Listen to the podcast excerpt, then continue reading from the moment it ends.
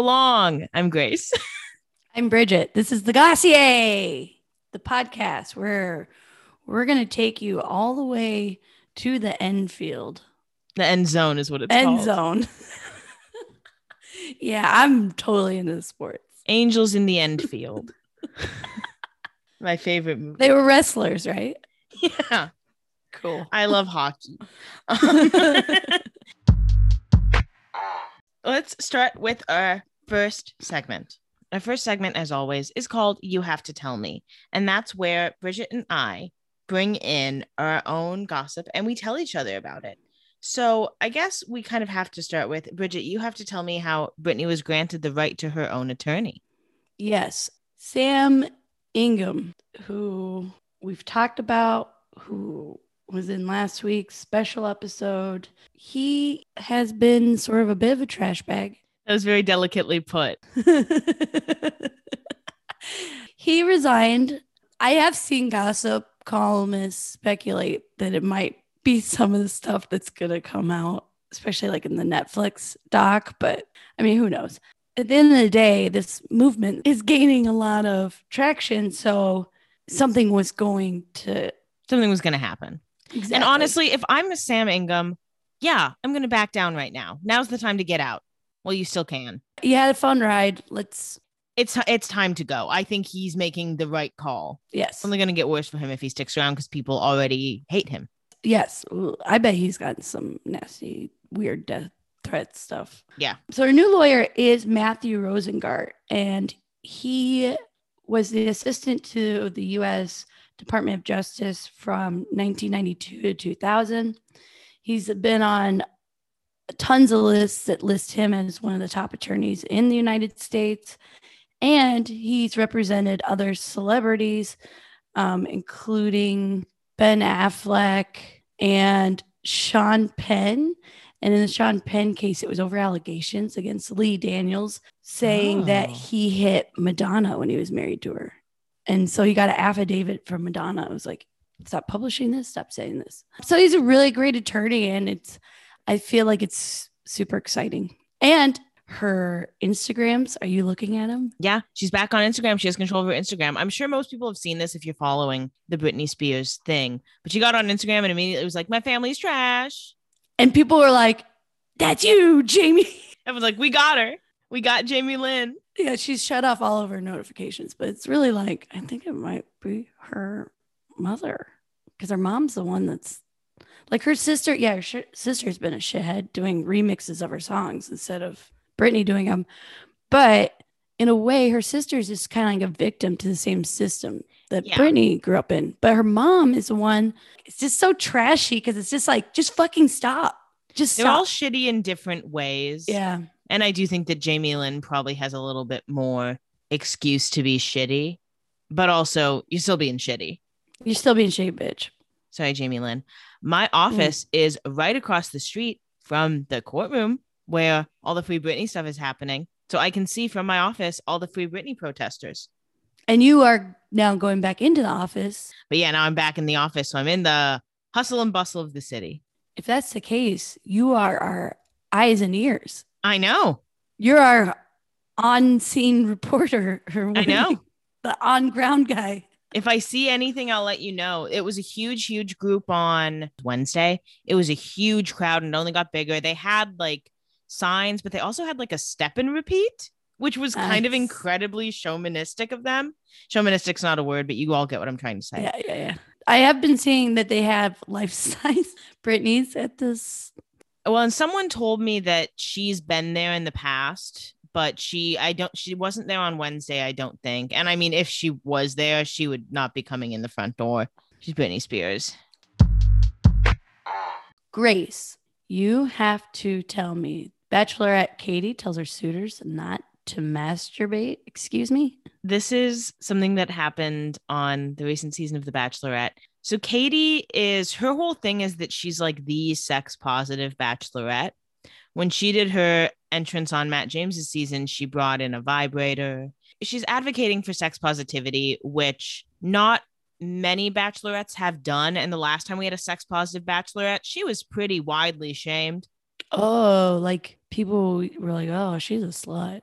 because she was just like, I like sex. Yeah. Well, last sex positive bachelorette was Kaitlyn Bristowe, who there was a guy that she had a good connection with, and she famously had sex with him before the fantasy suites. And it was like she was bullied online for years. And she didn't even get engaged to that guy. And the guy she did get engaged to, she's now broken up with, but they were together for like three years. And she's implied in the past that he never forgave her for sleeping with the guy before the fantasy suites. And that was part of why they broke up. That's bananas. Who cares? I know, right? If you're the lead, the whole point is to figure out who you want to marry. And sorry, but sex is part of that. And you know, those guys do where the hell they want. Yeah. And I mean, there is like this Christian audience of The Bachelor. So you have to see that's where it's coming from. So obviously, they're leaning toward the sex positivity thing. Recently, we had Hannah Brown, who was a Christian but had had sex. And one of her guys was like, if you had sex with any of the guys in the fantasy suite, like, I don't want to marry you because, like, I think you're a skank. And she famously said, I have had sex and Jesus still loves me. Oh, yeah, yeah. You've said that before. Love Hannah Brown. But Katie is our most recent bachelorette. She is known for being sex positive and she's always also spoken out against sexual assault. She's said she's a survivor of sexual assault. So she's 100% sex positive. But last week, I don't know whose idea this was. I doubt it was hers. I bet it was a producer's, but she's very media trained. She does her best to sell it. She does. Yeah, you could tell. she goes in and tells the guys, well, no, she doesn't even tell the guys. So she sits down with the hosts of the show and she was like, I think it would be fun if we told the boys they can't masturbate for a week. So just to mess with them. Yeah. And the way she was talking about it was very like personally charged. Like she's like, it's a compliment to me that they're masturbating. It's like, first of all, that's not how masturbation works. Yeah. Like I don't want to like what I don't want to make assumptions, but they could be thinking about anything when they're masturbating. I mean, that's the best part about masturbating is that you can literally be like, oh, is this turning me on? And that's fun because you don't have to share that with another person. That's yeah. like you get to be your own pervert for yourself. And that's so, why masturbation is one of the best things ever. I know. And so the narrative is like that somehow masturbation is inherently connected to their attraction to her. So she's like, oh, I want them to not masturbate for a week. So she sends in one of the hosts of the show, ironically enough, Miss Kaitlyn Bristowe, or a sex positive bachelorette who's hosting Hell the show yeah. now, goes in and she's like, Katie wants to give you guys a challenge. And they called it, and I hate saying this because it's cringy, but they called it Whoa Whoa, which is week off, whacking off. Okay. And she's like, so don't masturbate for a week. And all the guys are like, okay. It's like, you can't stop me. I almost wonder if there's like a subtext to this that is specific to the show. Like maybe they know during the interview process that like one of these guys just like can't keep his hands off his dick or something. And so well, it's, like a oh. There's one okay. guy, his name is Blake. he was on the last season of The Bachelorette, and he was known on his season for always talking about sex. And they had a date that season where it was like an arts and crafts date, and everyone else, you know, painted like a heart or a puzzle. He made a clay sculpture of a dick. This is a grown man. Oh boy. So of course, every time they talk to him about, it, he's like, "It's gonna be hard for me not to masturbate for a week." And they ask all the guys like, "Who's gonna have the hardest time not masturbating for a week?" And they're all like, "Blake." It's like Jesus. This is like a dumb gag. Well, it feels very like trying so hard to be sex positive that it's actually sex shaming. And it's also creating false like narratives about like masturbation. So like these this Christian audience, whoever's held on, because, whichever Christian audience is still watching, yeah, and they hear this, they're it's just going to confuse them more about what masturbation's really yeah. about. and it's this weird power dynamic. I feel like if someone was like you guys have to take a week off masturbating i'd be like mm, you actually can't tell me what to do. Yeah. Are you gonna start f- filming me in the like, shower? yeah what? Are there gonna be cameras I like, and there's there's no actual like accountability. There's no prize. Like it feels like they only did this because they didn't have enough going on in the season and they needed to fill airtime. Bridget, you have to tell me about how the moon is wobbly. Okay, this is science goss. I got some science goss this week because you know I contain multitudes. I can read. So NASA and scientists are saying that there's going to be an increase in coastal flooding by the mid 2030s because of the moon's rotation around Earth has been wobbly. And they first noticed this like in 1782. If you don't know this, the moon affects the gravitational pull of the tides and water. So, because of this wobbliness, they're saying there's going to be more flooding, which is also messed up because we're also dealing with climate change flooding. Mm-hmm. So, my new life goal has been how do I move out of LA before the 2030s? What's my next city? Where am I safe? In the direct middle of the country, no water. No water. I've been pushing for New Mexico. New Mexico's nice. I know people who live in New Mexico who like it. So they still have like, you still got the desert, you still got like the spooky vibes, and there's a lot of creative people. I, I like that. I think that's fun. You could move to um move to Las Vegas, baby. Are you going to stay on the coast? What are you going to do? Probably. I mean, if if coastal flooding keeps up soon enough, my apartment in Glendale is going to be beachfront. Yeah, but eventually it's going to be underwater Well, then I'll move. and you'll be living with Ariel. That's not bad to me. I would love to live with Ariel. She's a prima donna, though. That's what people don't talk about. I don't have to be your friend. And also, you know, not to nitpick your joke, but Ariel's a human now. She lives on land. I'm really living with Ariel's sisters. Okay, you got to tell me is it tacky to eat free bread at a restaurant? This is a big thing on Twitter. Well, it was like last week. Okay, I thought maybe you just really like eating free bread and you felt shamed, but This one on Twitter at Slick Sister posted a poll. okay. She said, had this argument in a group chat, but I want to know the truth. Isn't it very tacky for somebody to eat the free bread as soon as you get it? What and what would you answer? Yes or no? Hell no. Good. You agree with 97% of people who took this poll. This woman got absolutely flamed for saying it was tacky. Good. And so then once she saw the poll was turning against her, she said, You should wait five minutes before reaching for the bread. If you that hungry, you should have had a pregame meal. And then people continued to flame her for it. And then she doubled down. And this is the statement she released. She released a statement. She released a full ass statement. It looks like a notes app statement. And she said, Good morning. After witnessing the outpour of responses to my question and having the ability to sleep on it, I have gained a new perspective on why the backlash was received. People cannot help being tacky, it is generational. I know this now. I never knew an opinion on waiting five minutes to eat bread would lead to people cussing me out, but what else to expect from tacky people? The essentials weren't taught. To my 3%, thank you for riding so hard against the tackiness. We understand that restaurants are for socializing, fast food are for eating ASAP. And so you have to love.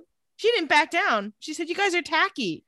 What is her? What does she do? That kind of statement, that's how you get doxxed. I'm not saying anyone really deserves to get doxxed, but I need to know what you do, how you make money, where you live.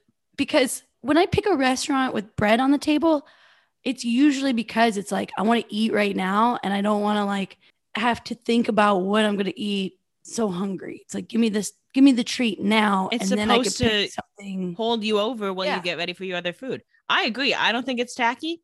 I'll eat the bread right away. But I just love that she doubled down. She didn't back down. She said, No, it is tacky. And you know what? Tackiness is generational.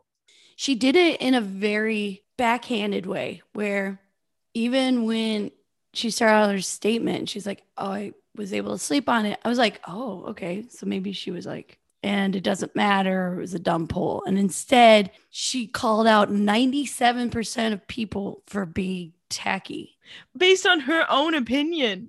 i disagree i could write a book about etiquette i've worked in hospitality long enough There are way tackier things to do at a restaurant.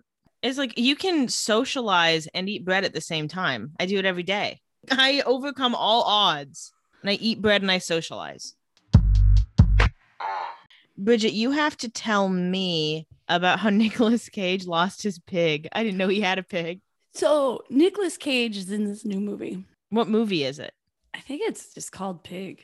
Because the most recent thing I learned about Nicolas Cage was that they canceled the Joe Exotic movie because it's quote no longer relevant. Yeah, you're telling me. Oh yeah, I heard that too. But I, I think the other one is gonna go forward and it's Okay. casted. Oh yeah, because it's Kate McKinnon. Or is that the other one? Oh, it's David Spade and Kate McKinnon. Wait, is it David Spade? I think so because I think David Spade and Nicolas Cage were the two they got for two different projects. And if the Nicolas Cage one is done, Oh, because I thought it was the guy from Shrill, but I can't think of his name. it's John Cameron Mitchell. Yeah, he looks like he'd be a great Joe I'm excited to see him. He's fun. He's so fun. He's underrated. Anyway, back to Nicolas Cage and his pig. So back to the pig. So do you want to watch um trailer? Yeah. All right. So for our audience listening, here's a little snippet of the trailer. I'm looking for a truffle pig. Someone stole her. I don't understand. Tell him who you are. You made the right choice being out there in the woods. There's nothing here for you anymore. There's really nothing here for most of us. Buy yourself a new pig.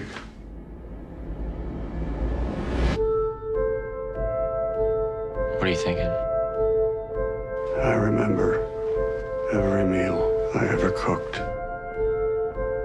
I remember every person I ever served. You live your life for them, and they don't even see you. You don't even see yourself.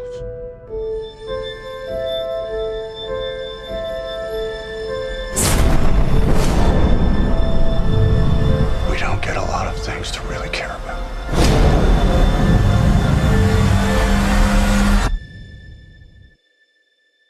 Who has my pig?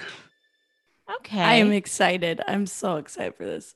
well, okay. So so the gist is he has a truffle pig, he loses it, and he goes on the hunt for it, featuring the wonderful acting stylings of Alex Wolff, who I am in love with. Oh, really? Oh, I love Alex Wolff. Do you not love Um, Alex Wolff? Do you not have an opinion on Alex Wolff? I guess I don't really have a strong opinion.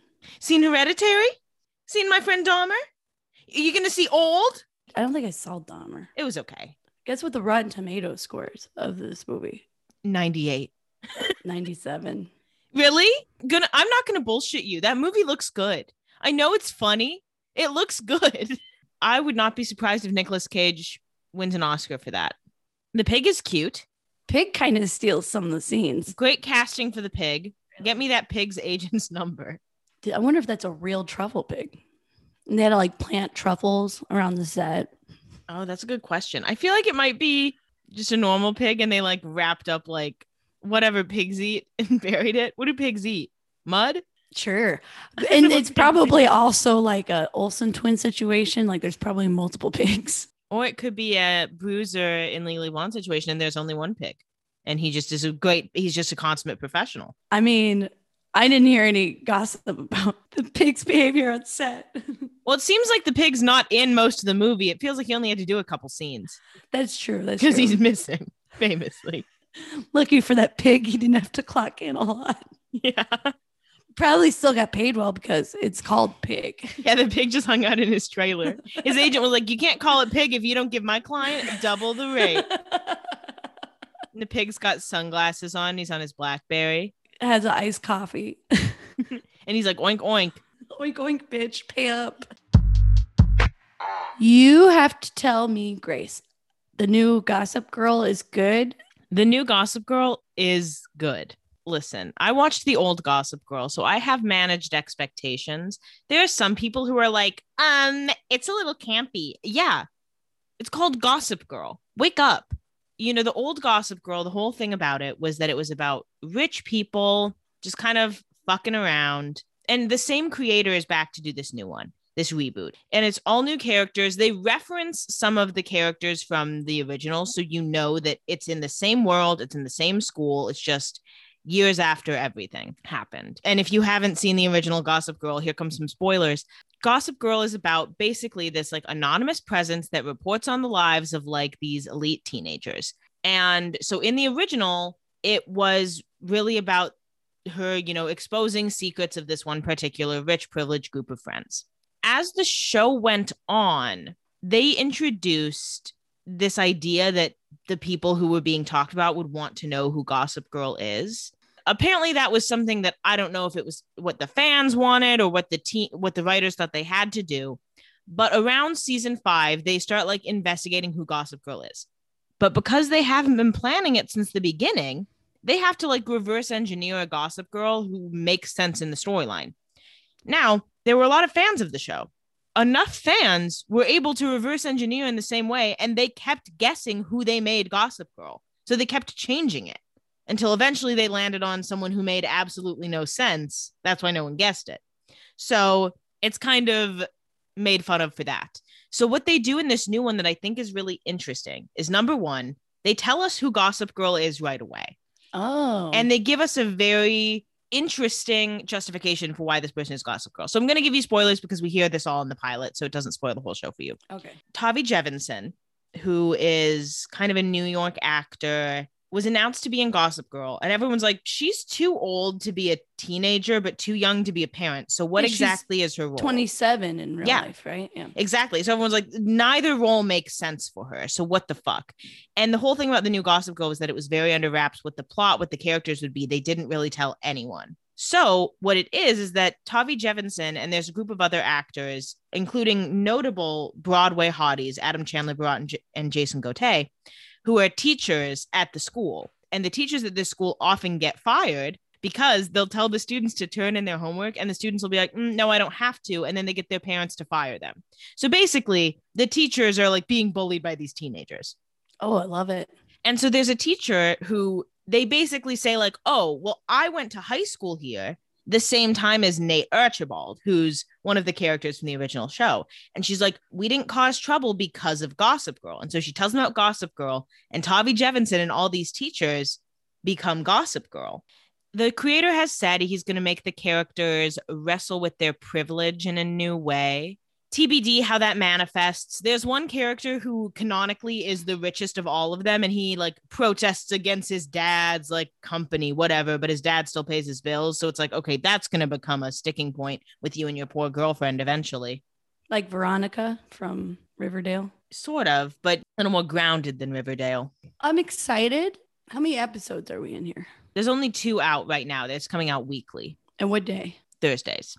I mean, it is what it is. Gossip Girl is inherently a fun, dumb show where you get to see rich people like kind of fuck their lives up. I enjoy that.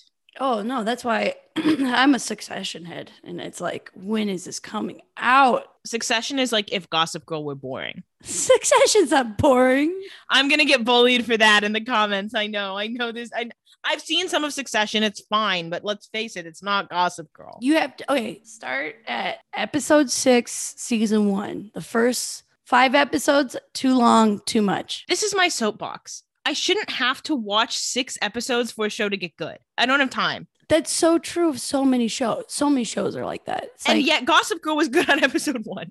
because there's only two things you're looking for sexy trash. There's only two things I'm looking for on Succession interesting, and that's actually all I'm looking for.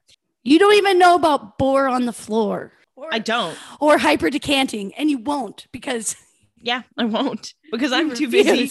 I'm too busy watching Gossip Girl. That's not going to be my narrative that I watch a boring show about business people.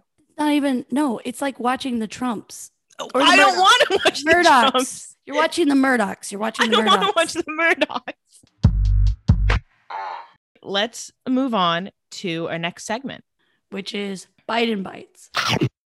The segment where we bully Biden because We can. First Biden bite of the day. Joe Biden officially nominated Eric Garcetti as ambassador to India, even though we bullied him. He didn't listen. Joe Biden loves Eric Garcetti so much. You know, he wanted to put him on his cabinet, and we all said, Don't fucking do that, you dumbass idiot. And he said, Okay, message received, message received. And then he said, Ambassador to India. And we said, Don't fucking do that, you dumbass idiot. And he said, I don't care. So now Eric Garcetti is getting on the first plane to India and leaving LA in the lurch. Now, isn't I don't know if you know this off the top of your head, but isn't Eric Garcetti generational wealth? I have no idea. I think he might be. And I think he's one of those guys who basically was born and bred for being the mayor and having a long, boring political career. I could be wrong about that, but I feel like that's what I've heard. I feel like if there were a politician that didn't come from generational wealth, it would be more of a news story. So I feel like if I haven't heard otherwise, I assume that about Eric Garcetti. yeah, he was the first elected Jewish mayor and its second consecutive Mexican American mayor. And he is the youngest mayor in over 100 years. So he was raised in Encino. Ooh la la. His, it must be his dad, was a former Los Angeles County District Attorney. So this is Oh. like in his like his birthright. Like we are political climbers in this family. You think Eric Garcetti's ever going to run for president? No. I mean, it'd be kind of unheard of. I could be wrong, but to go from being India's ambassador to president, but Well, maybe there's a number. I mean, like there's there could be a number of steps along the way. Like someday, do you think that's his long term goal? That he like then takes this and parlays it into a senator position, and then what's interesting about being mayor of India mayor of India. mayor of India. That's what his job is. But being the ambassador to India is India's having like this very I don't know. I don't know how true this is, but this is what I've heard from loud people, which is India's politics are becoming very interesting to us because it's kind of like a new China in a way where there's a lot of industry going on there, a lot of tech industry and India, for a long time, it was under the British Empire. And now it's becoming like a very of its own nation. And it's one of the most populated places. So I think there's a lot going on there that if you did become the ambassador of India and you created some very interesting political relationships, then yes, there may be money in shifting your career to becoming president of the United States. Okay. But I think that's a really hard turn to make, considering that as we are dealing with climate change, people are looking for a way more progressive leader. Mhm. And I don't think he's there. And I think that that's going to kind of haunt him a bit. And the way all the things that happened in LA with homelessness, the Olympics, the cops, like, I don't. I don't think you're going to win the nation. Yeah, he's not exactly a beloved figure. Exactly. Speaking of beloved figures, Olivia Rodrigo visited the White House basically to advocate for younger people getting vaccinated. And, you know, say what you will about Joe and Kamala, but they will milk every photo opportunity they take and they do it well. They took a bunch of pictures with Olivia, posted them. They're really trying to get the young crowd. Olivia looked incredible. This is a great move for her career. Oh yeah, she's like in company with like um Lady Gaga. at I know to be like it is a good move all around. Her team never sleeps. So she went and basically gave a speech that was basically like young people should get vaccinated, and everyone's like, cool, cool, cool. And Joe Biden and Kamala milked every photo opportunity you could. And I love that for them. his picture next to Olivia. You could tell he's just wearing like caked on makeup. Yeah. Every president wears makeup Oh yeah, you know you know why? because it makes them look better. So like back when JFK was running for president and he had debates against Nixon, JFK wore makeup because it was a televised Yeah. I think it was the first televised debate. Yeah. And Nixon just was like a sweaty hog under those lights and looked terrible. And People people turned the election against him. and presidents were like, all right, put the shit on my face. And you know what? You should. You look better with makeup on. But good for Joe and Kamala. I'm glad they got their photo ops in. And good for Olivia. This is only going to help her grow her base. I mean, you got to love Olivia's team is pandering to elder millennials and it's working. We continue to stand Olivia Rodrigo. And now for today's main topic, we are going to talk about spotting celebs. Which I was inspired by this because we live in LA.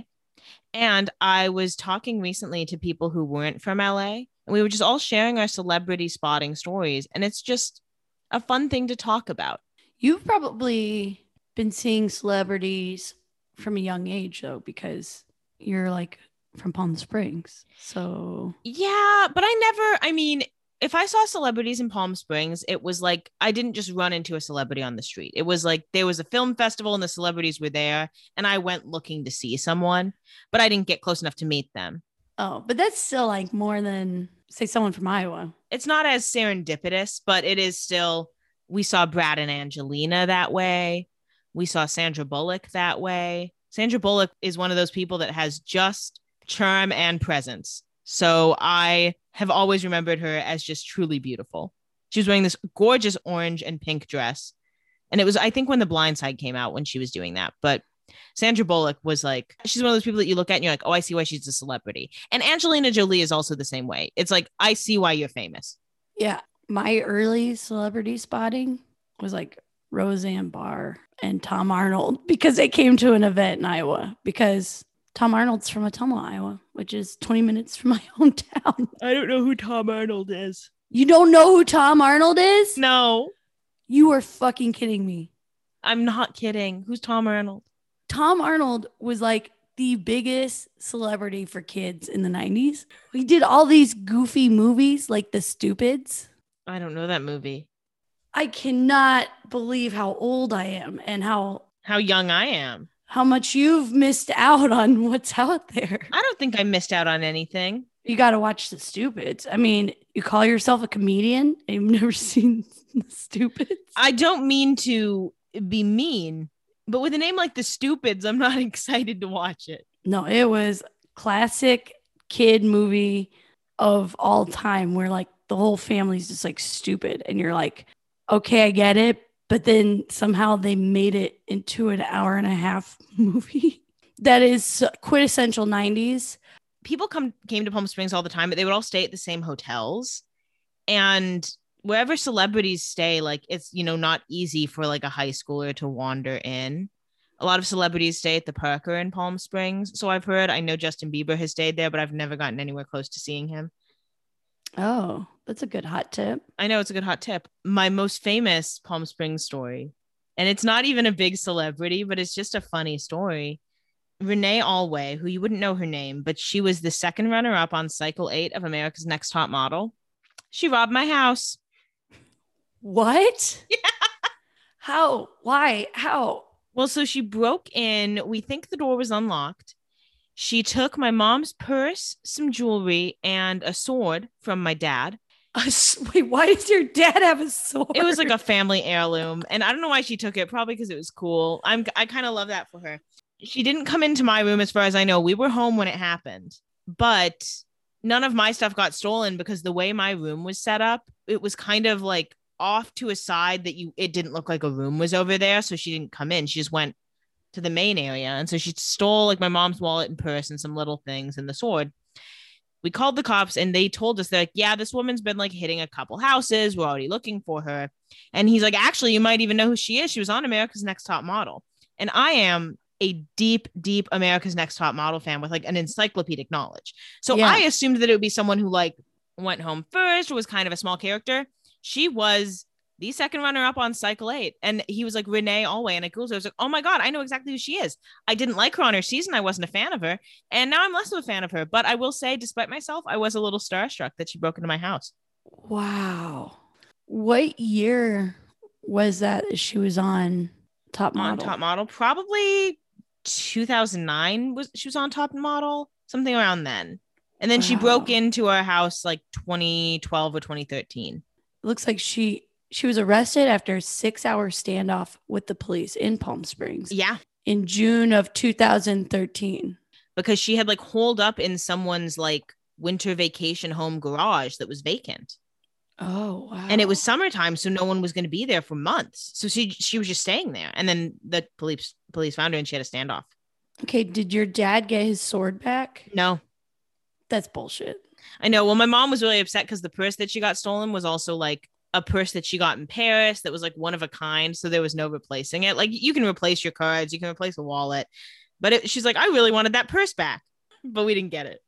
My other small town celebrity is Jesse Ventura. Who's Jesse Ventura? You don't know Je- why do you not know any of these people? I'm famously young. Okay, but Jesse Ventura, come on, he's having a he's having a second wind here. Okay, what's he doing? Name one movie I would know him from. He was a wrestler, a WWE wrestler. And that's why I wouldn't know him. Then he became the governor of Minnesota. And Okay. now he is advocating a lot of progressive politics. So people were hoping that he was going to actually put a bid in to run for president. He's one of those no bullshit guys that was a mild celebrity and then got into politics and just a very interesting dude. But Huh. Well, I don't know him. But to be fair, you didn't know Renee Alway until you Googled her. We all have our different expertises. Well, and that's why I was like, well, if you're going to talk Renee Alway, but I mean, Jesse Ventura didn't rob my house. I just saw him on the campaign trail in Minnesota and shook his hand. And then he looked annoyed that like he didn't want to be there, which is funny because I've heard, I have heard a lot of people who met Jesse Ventura think he's like super nice. And I'm like, was I didn't think he was that nice that day. Everyone has their moods. Yeah, true. I mean, they're human. Yeah. And then for a long time, I worked at a coffee shop in Hancock Park in LA. And that is celebrity central. A lot of celebrities live in that neighborhood. So I saw a ton of celebrities when I worked there. Ike Barinholtz of the Mindy Project fame came in all the time with his kids. And he would always come in like right when we opened, leave a huge tip. They were like dairy free. So we he wanted us to cook the eggs in oil instead of butter. But he always left a huge tip and was super nice to us. So I'm like, I don't care. I'll do anything for you. That's great. Max Greenfield would come in from time to time. He he was Schmidt on New Girl. He was good friends with the manager, so he wouldn't really look me in the eye. And then we also got a ton of random celebrities that would come in in the afternoon. Mindy Kaling would come in from time to time. She ordered the Yucatan Bowl and she was very nice. But the best celebrities who came in, these are my heavy hitters. Heavy hitters. Number one, Shaun White came in. And I wasn't sure if it was him or not. And my trick when I saw a celebrity and I didn't know if it was them or not was I would look at their credit card to see if their name, because that's just the easiest way to verify. He paid with his mother's credit card. Hilarious. Incredible stuff. It's funny is like you can Google his mom. Yeah, I Googled Shaun White's mom's name. Why was he paying with his mom's credit? I don't know. And he was there alone. He wasn't with his mom. Yeah, but his mom must be like his money manager. I honestly don't know. There's a number there's a number of reasons and I like Shaun White, so I I'm assuming that like maybe he lost his card, whatever. But I just thought it was a funny little tidbit. I think when he was like a kid and he Yeah. was like doing interviews and stuff, his mom, if I'm rem- remembering correctly, his mom was like always there. So I think Well, that makes sense. He was young and famous. I think they do have a famously close relationship. I mean, yeah, I'm sure she's like kind of his momager for sports, Yeah. or at least started that way. Uh Nico Santos came in from Superstore with his boyfriend. And I didn't want Nico Santos to feel like I was like starstruck for him. So I was also like, I was really conversing with his boyfriend to be like, oh, I don't know who anyone is. I'm very nice. I'm very professional. I found out later, Nico Santos' boyfriend, his name is Zeke. He is a very popular Survivor player. And now I'm a huge fan of him because now I've watched Survivor. But at the time, I didn't know. Oh, that happened to me once, but it happened with Matt Damon. Oh, I worked at a restaurant and Matt Damon came in and I'm like bringing him wine and bringing him dishes. And I'm just like, man, this guy is so nice. And he's like smiling while I'm talking. And it was Valentine's Day. It was either Valentine's Day or Valentine's Day weekend, but it was definitely that when everybody was going out. I just was like, man, do I? I feel like I know this guy from somewhere, but like nothing's ringing a bell. I'm just like, he looks familiar. He's super nice. I actually was feeling really good about it. And then I saw, I think it must have been the reservation or receipt. And I was like, oh, that was Matt Damon. And I'm like, going on my coworkers, like, that was Matt Damon. And they were like, yeah, dummy. And I'm like, I had no idea. I just kept thinking, this guy's so freaking nice. That's amazing. One time, Zac Efron came for lunch at a restaurant I worked at but it was a shift I got covered for me. So I didn't get to see him. Oh. I was so upset. Yeah, you were supposed to be that waitress. That could have been me when he dated that 25 year old waitress. If I only had the chance to bring him his egg rolls. But my other two, my top two celebrity encounters from when I worked at this cafe in Hancock Park, Usher came in and he ordered a croque madame. Nice. Did and he- that's my favorite thing about him. He was so nice. I mean, he's Usher. He knows that everyone knows who he is. He knows that he's not hiding. And he was just being friendly and he turned on the charm. And I was like, oh my God, I'm in love with you. It's crazy that I guess Usher is still A list. Yeah. The thing about Usher is that if he's walking down the street, everyone recognizes him. Yeah. It's hard for him to fly under the radar. So he walked in, no hat, no sunglasses. He was ready to party. That's nice. Did he try pay you in Usher bucks? No, if only I would have taken it. This is, I wasn't going to add this story, but I just remembered it as I was talking about Usher. Joel McHale came in once and he asked if he could order chicken tortilla soup by the gallon Whoa. because they loved the chicken tortilla soup, but he was so tall. And then Oh, when I yeah. said, no, you can't buy it by the gallon, but I can give you a bunch of cups, he said, okay. And then he left. And he didn't buy any? He didn't buy any. He must be like trying to cater something stupid. Well, I think his wife really liked the chicken tortilla soup and was like sick and he didn't want to go back and forth. Oh, that's Is how he explained Is it he to me. married? Yeah. I didn't know he was married. He's long time married. He's got like uh kids that are like teenagers. Whoa. Time flies when you're having fun. Tell me about it. But my number one favorite celebrity story is that one time Lana Del Rey came in and she looked like Lana Del Rey, but I was like, but she was wearing like a plain t-shirt and jeans and she wasn't like acting very cool. So I was like, that can't really be Lana Del Rey. And then she was just like, Can I just have a matcha latte? And I was like, Yeah, sure. And since it was a drink, I was like, Can I get a name for the drink? So we'll call it out when it's ready. She said Lana. She fully said Lana. And I was like, Okay, weird, but not that weird. And then I looked at her credit card and I was like, I don't know what Lana Del Rey's real name is, but I can do some Googling on my oh, break. Oh, yeah. Her credit card said Lana Del Rey. That's hilarious. I was like, Oh, okay. So she just ordered a matcha latte and then left. That was it. That was your whole Lana experience. Yeah. It made a drink for Veronica from Riverdale. Cami Mendes? She was friends with this girl who was a regular. Sure. I have no idea what she did, but she was always talking industry shop.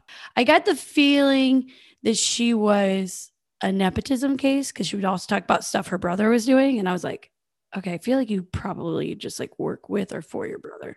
But she was also friends with Cami Mendes. And I was on one because both of them ordered their drink was the almond milk latte iced with the slightest hint of vanilla. I was talking to my coworker about how bad almond milk is and how we really should all be drinking oat milk.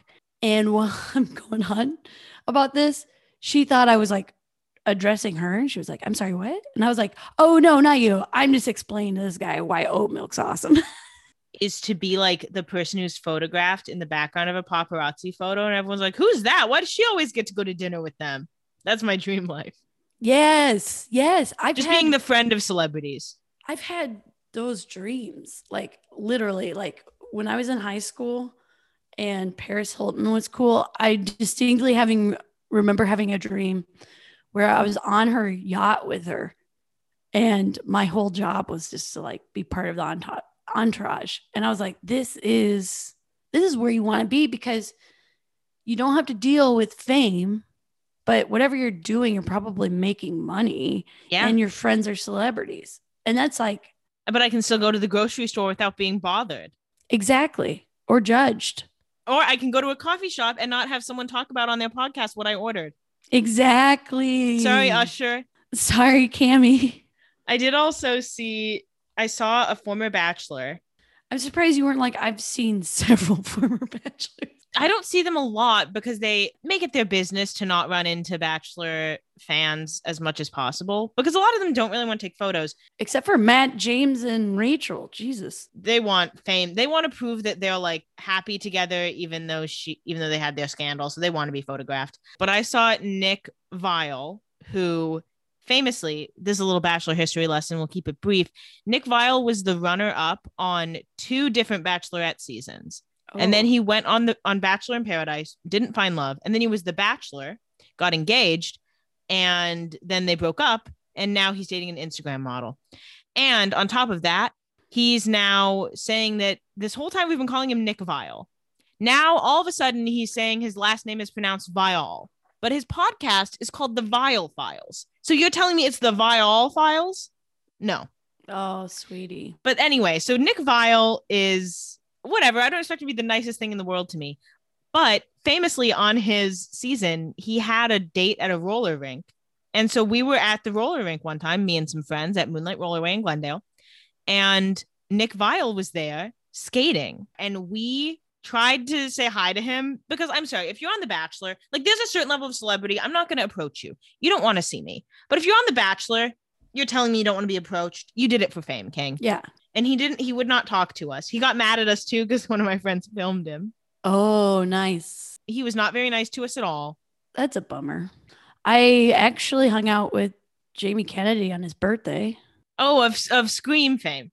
I, I was about to ask who Jamie Kennedy is, but I know Jamie Kennedy. I tried to weird do a weird flex once when I was in back home visiting and I was like, yeah, I'm doing comedy now. Like ran into some people I went to high school with. They're like, oh, like who? Like what comedians? And I was like, Jamie Kennedy. And they were all like, who? And I was like, I know this group of table saw Malibu's most wanted. Like these are what this target these audience. people is the target audience, and you're gonna tell me you've forgotten Jamie Kennedy, which is exactly like them to forget a celebrity that they were probably fans of. Well, I but think he, just he has a weird name because he doesn't look like his name is Jamie Kennedy. And he doesn't have a particularly memorable face. No offense to Jamie Kennedy. This might be mean, but to me, Jamie Kennedy is like the poor man's Seth Green. oh yes, no, And Seth Green just happened to get more famous. So unfortunately for Jamie Kennedy, I only have room for one guy in my head that looks like that. I actually love Seth Green. I, I think Seth Green's great. I haven't heard anything bad come out about him.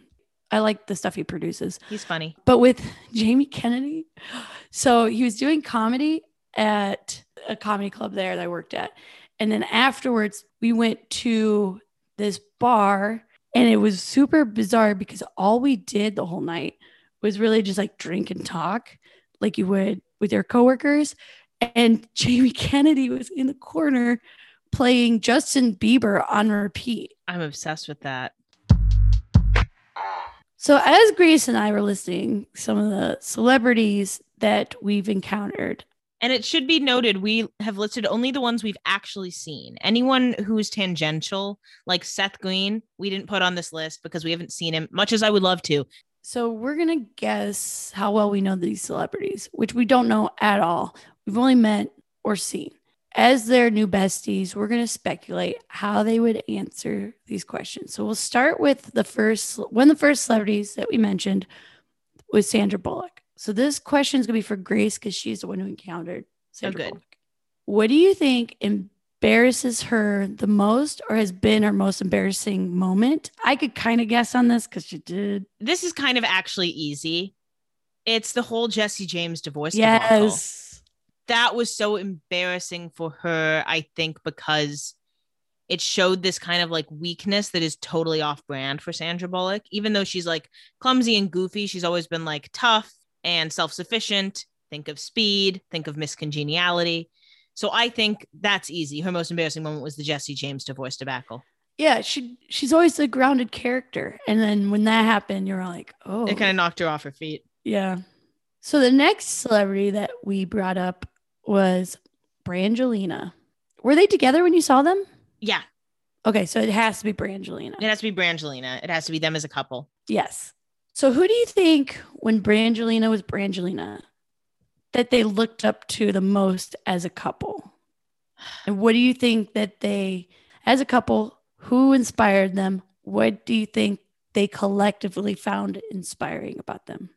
this is an answer that I think is kind of a part of me wants to say this is like a public facing answer, but I actually do think this is the answer they would truly believe because they're these kind of people when they're together and they would say they're children. Oh my god. They would say, yeah, they would say, like, That's good. that's who we look up to as our children. They're so much braver than we were. Because I think a part of it is like that is a very good public answer. But I do think that when Brangelina were together, they were this, they wanted to project this picture of wholesomeness. Yeah, they were always with their kids. So I think they would easily say that who they look up to the most are their kids. And she she especially like she's still I feel like anytime you hear her getting spotted, she's always with at least one of her kids. Yeah. So I think that's a very good answer. Your next celebrity, Roseanne Barr. What would be their perfect day? Plan it out from waking up to bedtime. We don't need to go all day. Well, I think this Roseanne would be easy. For Roseanne Barr, her perfect day is waking up on her farm in Hawaii, probably waking and baking, getting on Twitter, saying some weird stuff, then taking a nap, and then waking up for dinner, getting high some more, and probably on a 4chan board, and then calling it a night. That's her perfect day. Sounds good to me. For Tom Arnold, what do you think is Tom Arnold's biggest fear? Oh, this is good. Maybe his fear is that someday a young person won't know who he is. So Tom Arnold, another friend of ours, has had like a sighting of him at the Soho House Mm. here in LA. And I think it was like he was playing cards and drinking sours or something. I feel like that's what I remember. Sure. So he's like a gambling guy. He's also been very progress, mostly progressively vocal. So I think his biggest fear would be something silly like his tax returns, like someone knowing where he actually spends his money. I think he would be embarrassed and and would feel humiliated. He's got to have a deep dark secret in there, especially if you're married to like Roseanne Barr for so long Yeah. you've got some weird stuff in your closet for sure. How do you think that Renee Alway likes to be comforted when she's upset or sad? I think Renee Alway, she's like a retail therapy kind of gal. Like I feel like she's upset. She goes out and buys some clothes. Or she's upset and she just She go and she robs my house. your dad's sword. Yeah, she ste- yeah, she robs my house. But yeah, I think she's like a retail therapy person. She's like kind of a materialistic person. Well, I think also that obviously money is important to live and I think she knows that.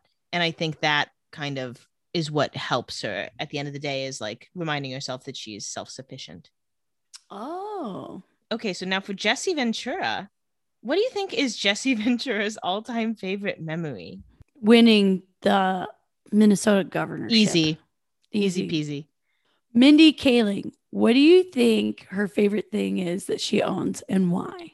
Mindy Kaling seems the type to me that like a small trinket will bring her joy and that decorating her house brings her joy as like that kind of like she expresses herself through decoration and clothing and kind of appearance. So my Yes. assumption is that her favorite thing she owns is some kind of trinket that to someone else is like, okay, I don't really get it. But she's like, this is like the best Fabergé egg in the world or something. It's like it's not a Fabergé egg, but it's like like a mini Jeff Koons sculpture, or it's some like kind of small trinket that she just truly treasures. From BJ Novak. Yeah. Who do you think was the last person to make Shaun White cry and why? Huh. You may or may not know this, but Shaun White is currently dating one of my all time favorite celebrities, Nina Dobrev. Yes, we've talked about it. And I don't think Nina Dobrev makes Shaun White cry because I think she's very nice and a sweet angel. I don't think Nina Dobrev has made Shaun White cry in a negative way.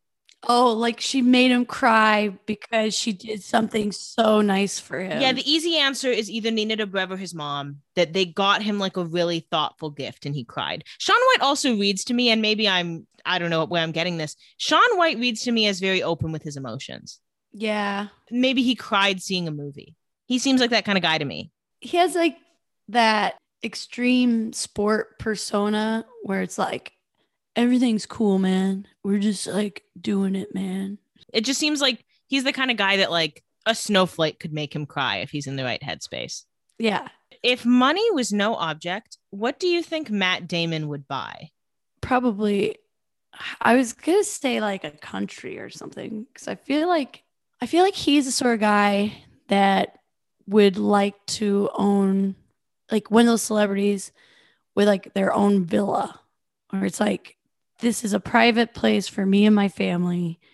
And he really comes across as like a family guy. He's been married to the same woman like forever. That's true. And I recently heard that they did kind of go through like a downer time Sure. where it was like, oh, things are a little rough. But then they moved to somewhere for filming, like Australia. And him and his wife, he made an effort to like spend more time with his wife. And people were like, they're coming back. They're having a second life. Like, Good for them. so I feel like he would just keep putting money towards, Experiences like that. yeah, keep the family strong. That's sweet. When do you think Usher felt the most proud? This is a super easy question for me, to be completely honest. Usher felt the most proud when he had that cameo in Hustlers because it was like the perfect opportunity for him to reflect on exactly how famous he was from a standpoint of I'm still famous. I'm just famous in a much more low key way. I think he was very proud of his life when he shot that cameo. That's a good answer because I'm like, he's done so much. I mean, he found Bieber. Yeah, I mean, he's done a bunch of stuff, but I think him doing that cameo in Hustlers now from a place where he doesn't have to, where he's not that kind of famous anymore, but he has somehow remained A list and probably will be A list until the day he dies. That's Oh, when yeah. he felt proud, I think. That's Love you. Usher. When do you think Joel McHale felt the most challenged? When he was working with Chevy Chase on Community, Oh my God. he was talking shit about. Chevy Chase every single day. I thought though you were going to bring up the chicken soup. Yeah, when they didn't sell chicken tortilla soup by the gallon. That's when That was very challenging. that was challenging. I think I think working with Chevy Chase was challenging, and not getting a gallon of chicken tortilla soup was challenging. Who's to say which was worse? Just Joel. Do you think that Lana Del Rey has any regrets? And if so, what are they? Probably dating that cop. She got so viciously bullied for dating a cop. She's like, I shouldn't have done that. It wasn't worth it. That's funny. She's Unless done she's still with him. Is she still with him? No. No, now she's with a guy who's like in a kid band. Oh yeah. It's weird because Lana Del Rey strikes me as the type of person who does not have any regrets, who just does not have the capacity to regret. Yeah, she's a white woman. Well, and she's been like famous for a long time. She was a nepotism hire. She's never known the a real struggle. She is the quintessential. When people talk about white women privilege, it's like, come on, that they're talking about Lana Del Rey. So I think the only way she would regret something is if she was bullied online for it. But Yeah. even then, I don't think Lana Del Rey is reading her tweet replies. No, no, definitely not. I don't keeps- think Lana Del Rey has the capacity to regret. What do you think was the moment in Cami Mendes's life when she laughed the hardest?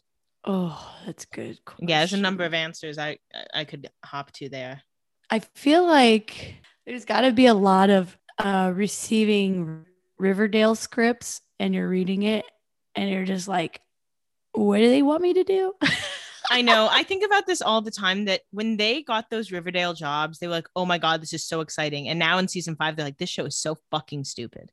it's also got to be, I feel like, yes, they know the show's super stupid, but with the amount that they get paid, Who cares? it's like being a professional clown. It's like, yeah, I know my job's kind of dumb, but everybody seems to enjoy it and I'm not having a bad time.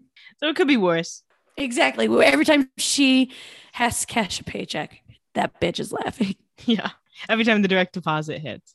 What do you think Nick Vial dreamed about last night? What a question.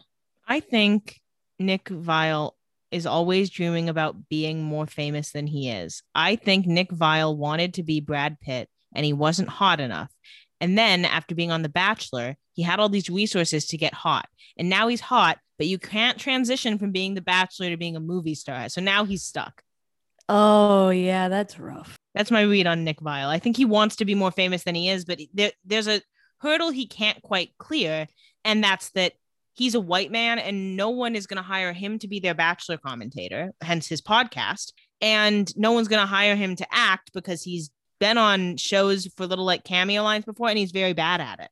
Can you name off the top of your head someone who started out in reality TV and was able to do real acting? Did Elisabeth Hasselbeck ever act? Did she just really do the view? I think she just had a loud mouth. because she started on Survivor.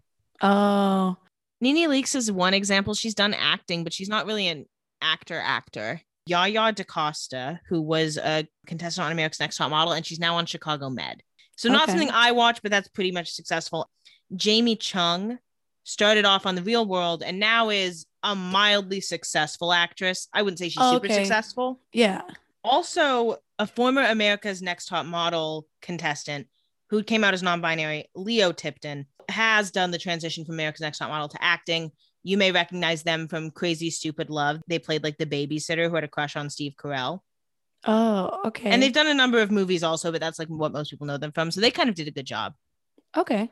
Anyway, last celebrity. Out of all of Jamie Kennedy's family members, who do you think he is closest to? Jennifer Love Hewitt. Are they related? No. Oh.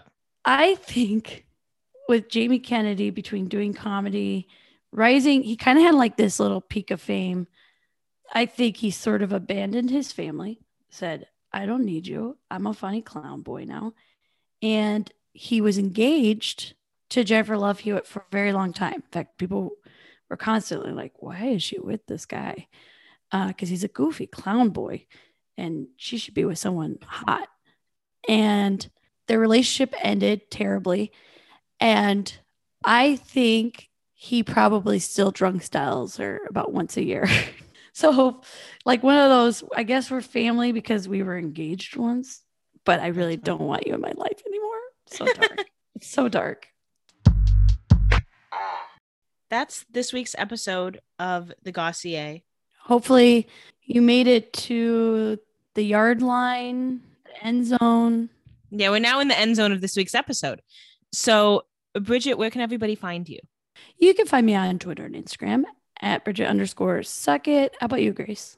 You can find me on Twitter and Instagram at the Grace Piper. And also, you can listen to me on my separate Vampire Diaries podcast called Doppelgangers. We just finished season one. So, very exciting time to catch up. And you can find this podcast at The Gossier on Twitter and Instagram. At our link in our bios, you can find a submission form if you have something you want us to talk about. Go ahead and let us know. And rate and review us on Apple Podcasts. Thank you so much, guys. We'll see you guys next week. Bye. Bye.